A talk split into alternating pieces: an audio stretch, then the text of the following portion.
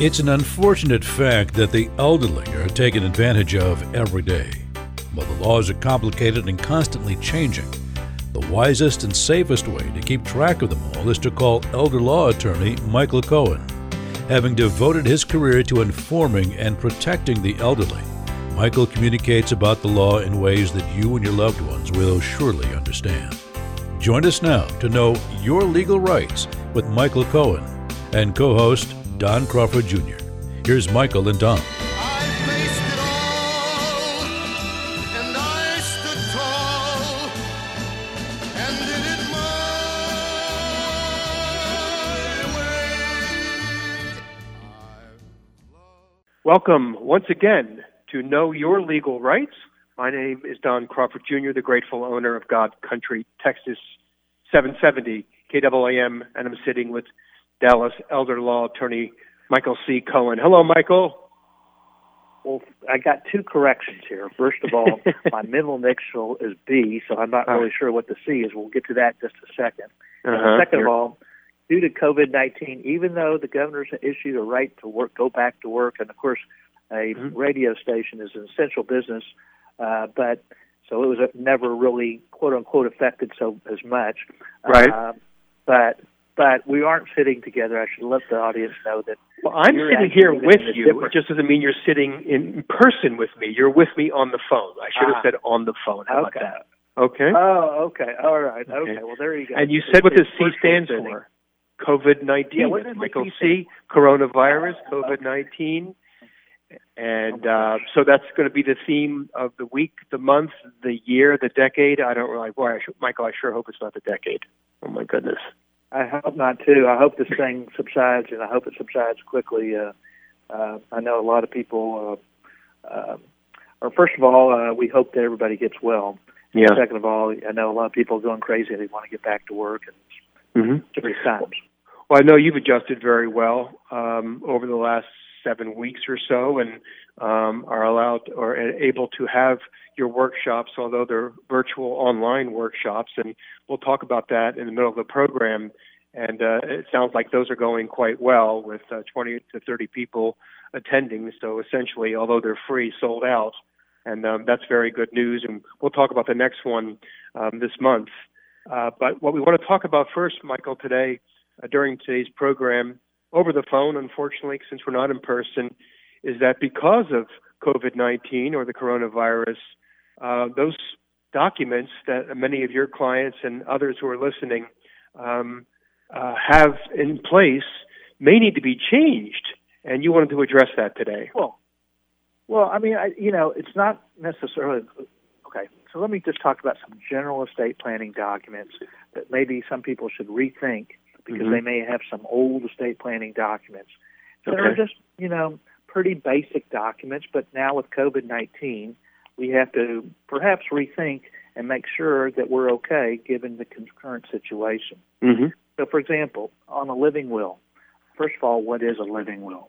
A living will, or as it's called in Texas, a directive to physicians. The idea is to say, look, don't keep me alive artificially. If I'm going to die within six months anyway, don't use any heroic measures. Okay, well, that's, you know, seems fine and dandy. But a lot of times we get into specifics as to what you could exclude no artificial hydration, nutrition, blood transfusions, antibiotics, dialysis, uh, CPR, intubation. Well, one second here. Um, you know, do you want to be intubated with COVID 19? A lot of people do. And what about a ventilator? And intubated in a ventilator. You know, Mm. sometimes you'll have in your living will, and so somebody who has that in their living will that says, okay, pull that, you know, don't don't intubate me, or to uh, have me, um, uh, you know, have, be on a ventilator. One second, those are things that are needed nowadays. Yeah. So you and and so if you have that, and I, you know, I'm not saying that everybody just has to look at their own living will, assuming that they have a living will. I think of a living will as a basic document that everybody should have. If you don't have one, you probably should. I had Mhm. when my my older daughter, uh, who's now 21, uh, turned 18. Uh, I had her sign a living will, all the standard type documents. I say standard things that I think everybody should have, which includes a power of attorney, medical power of attorney, will, etc. And so, um, so everybody should have that. And, and I have a 17 year old daughter, and when she turns 18, I'll have her sign all those things too. So it doesn't, you don't have to be older to have a document. So, you know, a lot of times people think, oh, um, nothing's going to happen to me if I'm 18 years old, but that's just not the way the world works. We heard Mhm. about a 17 year old that unfortunately died in Lancaster uh, last week, I believe it was, or maybe it was this week. I don't remember. Uh, but it wasn't that long ago. So bad things happen at no matter what age. And Right. so um, we have to look at it. So, so even something as simple as a living will, a directive to physicians, we need to look at that and see. Or you need to look at that and see if you're if that's something that you still want. It could be now. Now, sometimes people have medically induced comas and things like that that we want to be kept alive. It's not that we. Uh, most people recover from COVID nineteen. Uh, so we want to give every opportunity to do that. So Mhm. anyway, so a living will should be looked at. Um, also, let's talk about a um, financial power of attorney. Financial power of attorney. How does that affect COVID nineteen? Okay, be affected by it. Well, um, there. Most people think I only want my power of attorney to become effective when I become disabled. Mhm. It's, that's what makes it durable. Uh, I only want, you know, I want to handle my own affairs until I'm disabled. Well, how do we determine when you're disabled? Do we even want to go out if we're older? Do we want to go out to determine, and how long would it take if if if we did go out uh, to even get an appointment and put ourselves at risk? Um, so, do you want to have it springing or do you want to have it effective immediately? Now, we've always recommended, uh, by the way, that it be effective immediately. And what? 99% of the time. There are some situations, you know, where there's a where people might have it springing, but generally, how do you determine when there's disability? Uh, you know, let's say you have some sort of dementia, but when does that person cross the line to no longer having capacity? So as a result, we usually have, if we trust the person, we usually want the agent to be act to be able to act immediately. By the way, a power of attorney terminates on death. The power of attorney terminates on death, and then that's when, like, if you have a will, who the executor is, or if you have a trust, of course, then it, the trust lives on. Trust never dies or becomes disabled. Well, so on a financial power of attorney, you want to make sure that your power of attorney, uh, it, certainly in these days of COVID 19, that we want to have it effective immediately and not have to worry about going to doctors and determining if there's disability. Uh, so uh, if you have a springing power of attorney, uh, so there's usually an alt in Texas. Usually there you have a uh, an option: do we have it effective immediately or spring upon disability? So, uh, so somebody should look at that simple document. That, I say simple document, but a very important document, the power of attorney, which deals with your assets during your lifetime, or being able to contract for you, or sell property, or you know things like that. Uh, a financial power of attorney is a very powerful document that you should be effective immediately, assuming that you trust the person. Of course, if you didn't trust the person, it shouldn't be your agent. All right. Another do- simple document that most people have that's uh, pretty is a medical power of attorney. A medical power of attorney.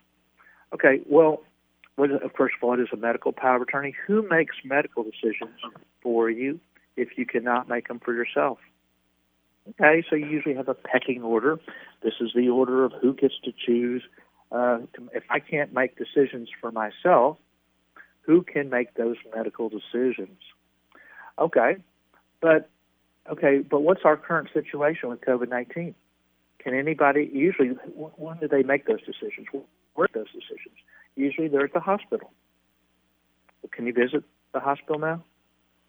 Well, maybe not. So if you had a medical power of attorney, probably not. If you have a medical power of attorney, then do you have any do you have any other way to get is there anything in that power of attorney where you could get contacted? So if you just had somebody's names and you didn't have a telephone number, address, um, you know, sometimes I guess an email, but the question is on email.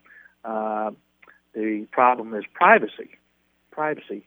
You know, medical records and medical information is private, which is another thing that could be another thing that should probably just be mentioned as we talk about these things, and that's the HIPAA laws, the privacy laws. So, if you have in a, and if you had an old medical power of attorney, they probably because the privacy laws are not new anymore, but certainly less than 20 years old. So if you had an old medical power of attorney, they probably didn't even address the privacy laws, or if you had some sort of form, something like that that didn't address it, you should have, you know, so some people have these standard forms that, they don't address things like privacy. Well, how are you going to have find out about the medical information?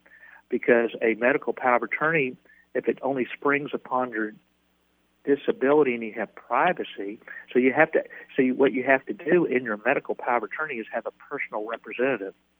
Now, so you have to have language that says you have a personal representative, and that could be also in a financial power of attorney if you had uh, privacy information there as well. And but usually we do a separate, what I call universal. What does that mean? Uh, all you doctors, hospitals, whomever, I give these people the authority to have access to medical my medical records, not only at life but even after death. So if there was some problem uh, at the hospital and you wanted to find out information, I give these people the authority to have access to my medical records.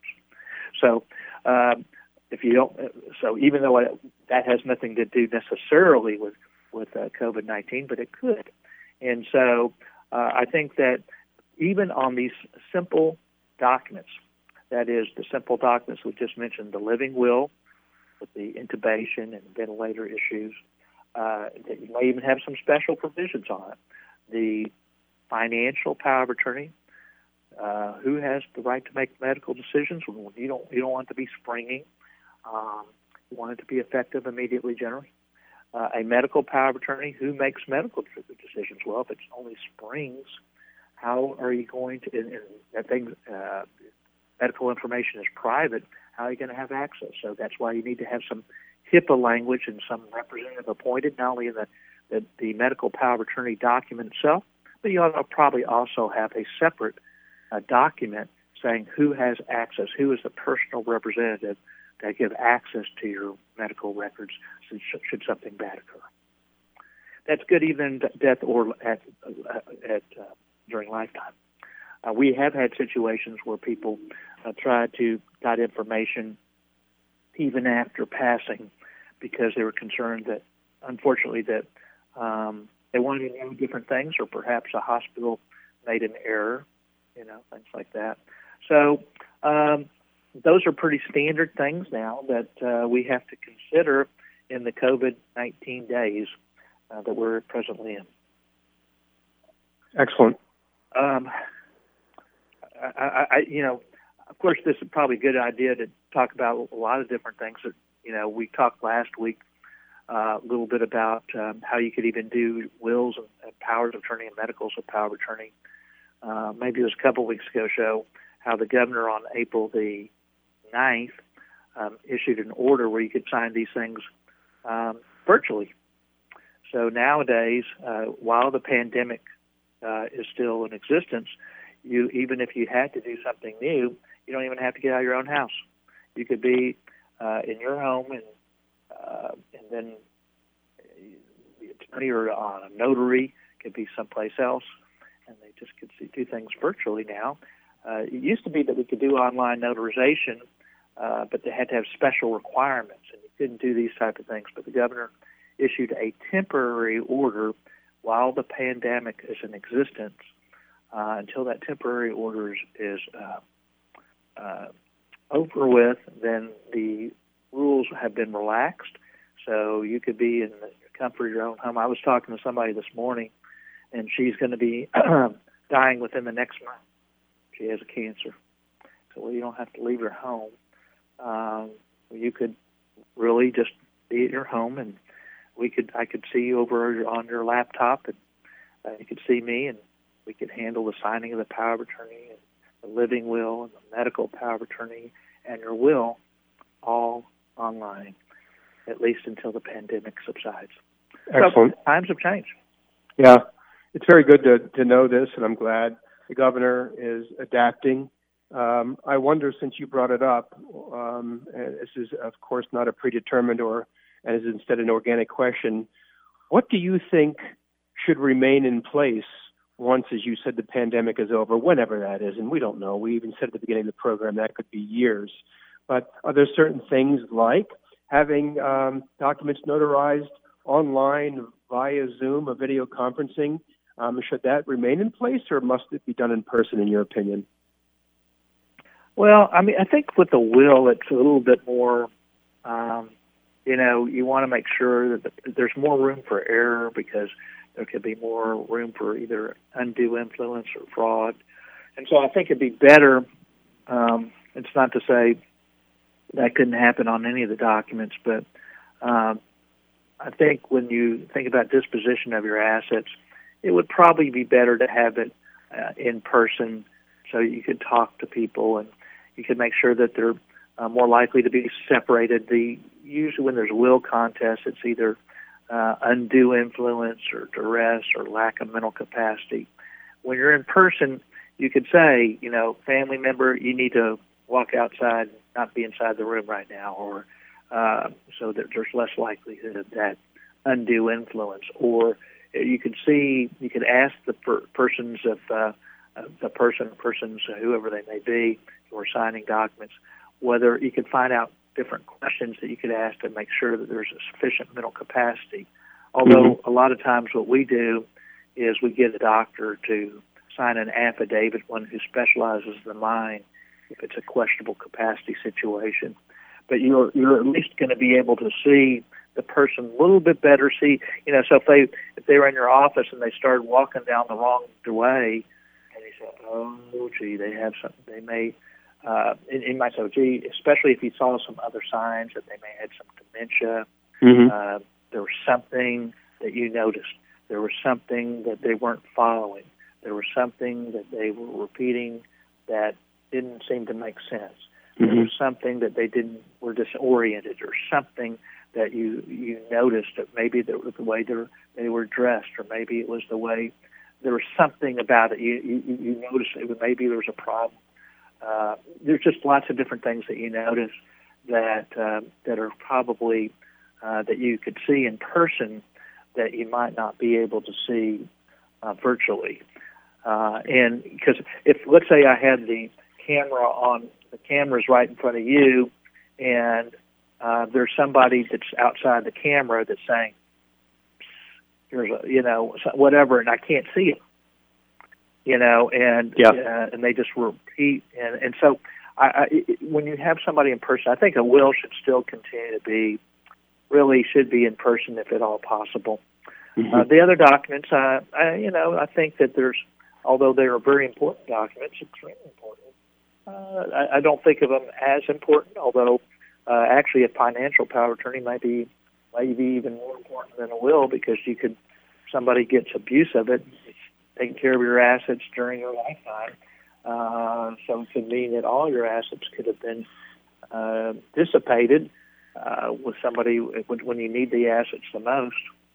Uh, we had a situation last week where it wasn't an agent or a power of attorney, but the 90 year old woman uh, had inherited $800,000 and somebody with a Social Security uh, uh, el- uh, elder abuse scam, is what I would mm. call it. Oh boy! Said that her Social Security number uh, had been changed, uh, and that she needed to send out cash to them, and she's given away six hundred of that eight hundred thousand dollars to um, to somebody she doesn't even know because they mm. threatened her, and they said you have to take it out. That that her number had been been changed, and she would be in trouble. There's a lot of elder abuse, a lot of scams. Right. So we have to be careful about a lot of different things right now. Okay, very very helpful. Um, and to way to protect yourself um, in this um, this era of extra protection in light of the COVID nineteen, but you also need to protect yourself in terms of your estate planning, um, government assistance and benefits, as Michael just said, regarding all the scams and scammers that are out there, especially these days. Goodness gracious. Uh, the best way to do that is to attend Michael's next workshop, which is online. And um, that next one is Saturday, May the 16th at 10 o'clock in the morning. And Michael, please explain this now that you've done a few of these. Yeah, um, really, we it's first of all, it's really simple. It's surprising. I, I should tell you that I thought that I was technologically an idiot, uh, but uh, and probably if you ask my 21 year old, 17 year old, they'd still say that I am. But it's we, we make it really simple. Uh, it's all you have to do is we give a we tell everybody exactly what to do. We have somebody who spends uh, just you know whatever time is needed to just to show you. But all you have to do is click and um, and then you're on. you Mhm. click a button, uh, and then you're on the virtual workshop. All you need is like a laptop or, or iPad, something like that, uh, and then you can just have this ask whatever it is that you want to know about estate planning. And of course, it's free. There's no obligations or anything like that. Uh, in fact, if you go to a free estate planning essentials workshop where you ask whatever questions that you want to know and get to hear what other people are asking as well. Uh, you also get a free vision meeting, which is a we call it a vision meeting where we look at your own situation and see are you covered the way you want to be covered. Maybe it's we look at those simple documents that we just talked about and see if those things were covered that the way you went on during COVID nineteen. Maybe it's uh, that you have a different plan. Maybe uh, you want to protect your family from lawsuits or creditors or bad marriages or spouses remarrying or somebody disabled or somebody who's a minor or you're concerned that your spouse might remarry or you're concerned you know it could be any number of things or maybe you're concerned about um, uh, your not only long-term care cost or maybe getting eligibility for benefits whether it be Medicaid or ve- veterans benefits. It could be on any number of things. It could be on new legislation dealing with coronavirus. It could be on anything that you want to know. We ask people what do you want to know? And then then we just respond to those over a couple hours. You'll see that the time just absolutely flies by. If you want to join that free estate planning essentials workshop, all you have to do is call us at 214 720 0102. That's 214 720 0102. Or sign up online at dallaselderlawyer.com. Dallaselderlawyer.com. I should say that if you are interested, I would suggest you do is we try to uh, to do as soon as possible because we try to limit it so that there's not too many uh, you know questions so we can answer everybody's questions efficiently. Uh, so we limit the amount of people that go on to it, even though we could have as many as we wanted. Uh, as many as there's no limit. It's not like Zoom that has a limit of 100 unless you have extra, you know, that you pay extra for or whatever. But we don't uh, we don't have it that large. We have it smaller in any event to make sure that we answer all the questions. Very good. Uh, do sign up today. It's Yeah. Saturday, May the 16th at 10 o'clock in the morning, and uh, you will not regret the two hours. You can, you can enjoy the workshop right from the comfort of your own living room and couch. Michael, we got about three minutes left. I just want to ask you one question based on what you said in the first segment, and that is when it comes to the powers of attorney and individuals that execute those, how often upon death do those individuals then become the PR or the executor of that person's estate? Does that happen a lot where they just roll right into that Yes. position? Uh, well, usually the person that you trust uh, often is the same person. So let's say, uh, often, let's say you have a child, and you say, okay, this child I think is best to handle the financial matters. All right, so I name that person as my agent or maybe a spouse, and and then if that person can't act, I want this person, maybe child two or child one, depending on you know who it is. It doesn't have to be a child or a spouse. It could Mhm. be anybody. It's got to be Mm. somebody that you trust. So usually, um, most of the time, we see that it is the same person that they chose as the agent of the financial power of attorney as the one who is also named as the executor, but not always. Not always. It could be that sometimes people say, "Well, I, I, um, uh, I want this person to be the one taking care of things, but this person's better to make medical decisions. She's a Hmm. nurse, and, Right. Uh, something like that. But then, of course, there could be a conflict because okay, I want this type of treatment, and they and uh, and the financial power of attorney says, well, that's fine, but I'm not paying for it. So there Oh. could be a conflict if you have different people. So so the answer is generally it is the same, but not always. Okay, very helpful. Um, so, uh, that would make sense to medical one and having having an individual who is a nurse or a doctor treat you um, and take care of you um, seems very logical. Uh, what about perhaps the financial part of it? Would it be better to have someone who might be a financial planner who who can budget the cash flow Oh, better, no. or or not? No, I, first of all, first of all, I was making reference to let's say a family member being a nurse or doctor or whatever, and not necessarily your own uh, doctor because that Uh-huh. that person uh, is not as close, and I'm not sure that they would make the decisions. Although sometimes people do things like that. Uh-huh. And on, on, the financial advisor, sometimes they have um, on their licensing requirements, they cannot do that. Uh, often that's the case, in fact.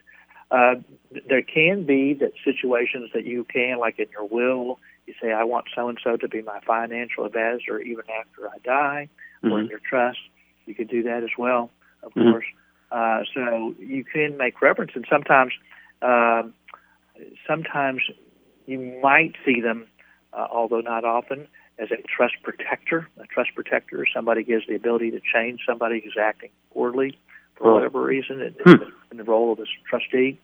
Uh, uh, usually, though, that is a fiduciary as well. A fiduciary is held to a higher standard. So, again, the licensing uh, could um, come into play there for a financial advisor. Uh, so, uh, you know, but you can do different things if you want to get more protective. Uh, estate planning is really about how much protection you want. Uh, so it's just how many layers of protection. You know, we mentioned a few minutes ago about do you want to protect uh, your loved ones from? If you give everything to your spouse, are you concerned that they're going to get remarried? Are you concerned that they're going to get sued? Are you concerned, you know, whatever? Instead of giving it to them outright. Same thing with the children. Are you concerned that they're that predators, or if their marriage doesn't work out, or that their spouse might get remarried? Are you concerned mm-hmm. that you want to make sure that a somebody's mature enough to get have have funds? Do you concerned that somebody's a spendthrift? Are you concerned that somebody might become disabled by the time you pass? Are you concerned? Yeah, so it's whatever you want to protect against. It's up to you. You just have to. I always say I'm Baskin Robbins. I just tell you the flavors, and you choose what you like. Exactly. And he's been saying that for five years now, and he continues to say it to this day. And there's another example from the last 27 minutes of why he's a top estate planning attorney in the entire state of Texas and perhaps the best in all of Dallas, and why you should attend his next workshop. That is on Saturday, May the 16th at 10 o'clock. Be sure to sign up for that immediately because they do fill up quickly. Dial 214 720 0102, 214 720 0102, or go to DallasElderLawyer.com, DallasElderLawyer.com for Michael Cohen, C O H E N's next virtual online workshop. Dallas Elder Law Attorney Michael Cohen, thank you, sir. Thank you, Don.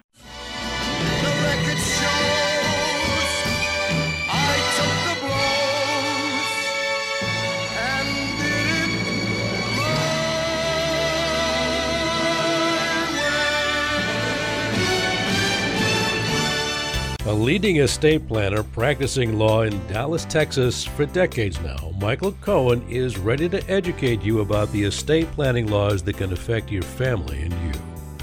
The first step is to attend his next workshop by going to his website, which is dallaselderlawyer.com. That's dallaselderlawyer.com to sign up for that free estate planning essentials workshop. Or you can also call him by dialing 214 720 0102. That's 214 720 0102. A talk show host on 770 KAAM for six years, Michael Cohen is the person you want to evaluate and complete what could currently be a deficient estate plan. Make sure it is done your way and sign up for his next workshop today